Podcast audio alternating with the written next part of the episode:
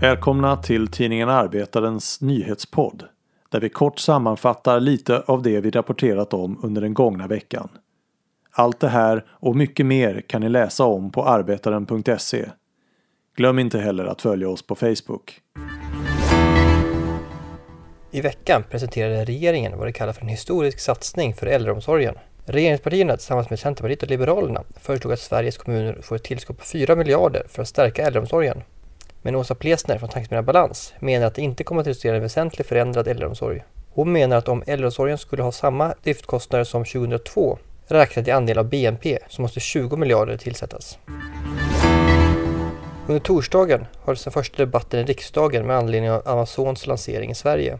Arbetarna var på plats för att bevaka utfrågningen av näringsminister Ibrahim Baylan. Debatten i riksdagen hölls efter en granskning av Aftonbladet. Där framgick att tre av regeringens ministrar lockat techbolag som Amazon, Google och Facebook att etablera sig i Sverige med hjälp av skatteförmåner och subventioner.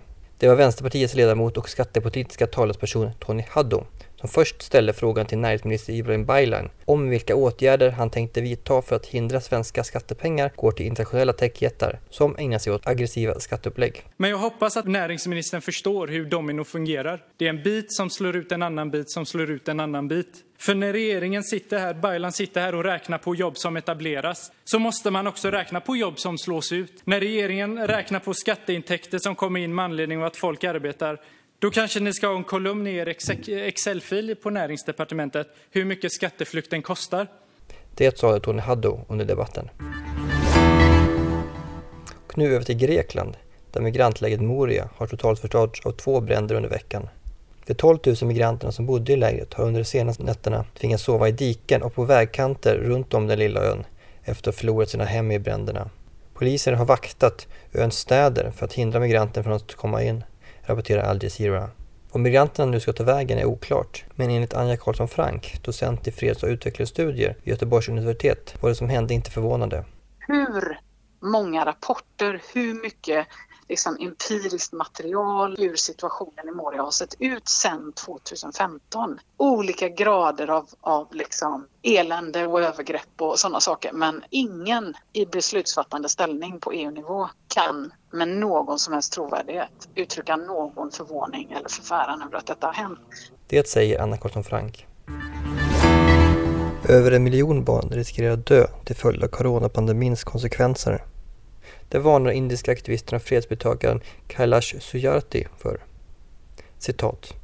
Pandemins indirekta effekter är alarmerande och detta måste åtgärdas omgående. Det är tydligt att om vi inte agerar nu så riskerar en hel generation att gå förlorad. Det är tydligt att antalet barnarbete ökar, att fler barn ingår äktenskap, att fler barn hoppar av skolan, att fler barslavar och att fler barn dras in i småkriminalitet. Citat slut. Belarus är det senaste i raden av auktoritära länder som har stängt ner internet som ett sätt att försvåra för demonstranter. Under 2019 dokumenterade organisationen Access Now, som bevakar friheten på internet, 213 nedstängningar av internet runt om i världen. Det var en ökning från tidigare år. Nedstängningarna sker ofta i samband med protester i vad som verkar vara försök att störa kommunikation och mobilisering för att hämma protester. En ny studie visar dock att den effekten sällan uppnås. Studien Internet Shutdown in Africa har studerat nedstängningar av internet i afrikanska länder mellan 2017 och 2019. Studien följer förekomsten av fredliga protester och våldsamma upploppssituationer innan, under och efter nedstängningarna av internet i de afrikanska länderna som under perioden använt sig av sådana. Proteströrelser hämmades inte av nedsläckningar av internet. Istället kunde detta elda på och förlänga protesterna och göra dem mer våldsamma.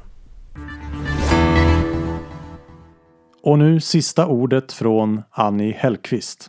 Gång på gång efterlyser poliser sociala satsningar för att hämma återväxten i de kriminella miljöerna. Sällan får det genomslag i den kriminalpolitiska debatten. När polisen pratar om visitationszoner, utökade övervakningsmöjligheter och hårdare straff finns det gott om politiker som snabbt omvandlar önskemålen till skarpa politiska förslag. När samma myndighet däremot ropar efter en starkare välfärd, efter satsningar på skola, socialtjänst, jobb, bostäder för att förebygga kriminalitet, då talar de för döva öron. Även biträdande rikspolischef Mats Löving pratade om jobb, skola och bostäder i den omtalade lördagsintervjun förra helgen.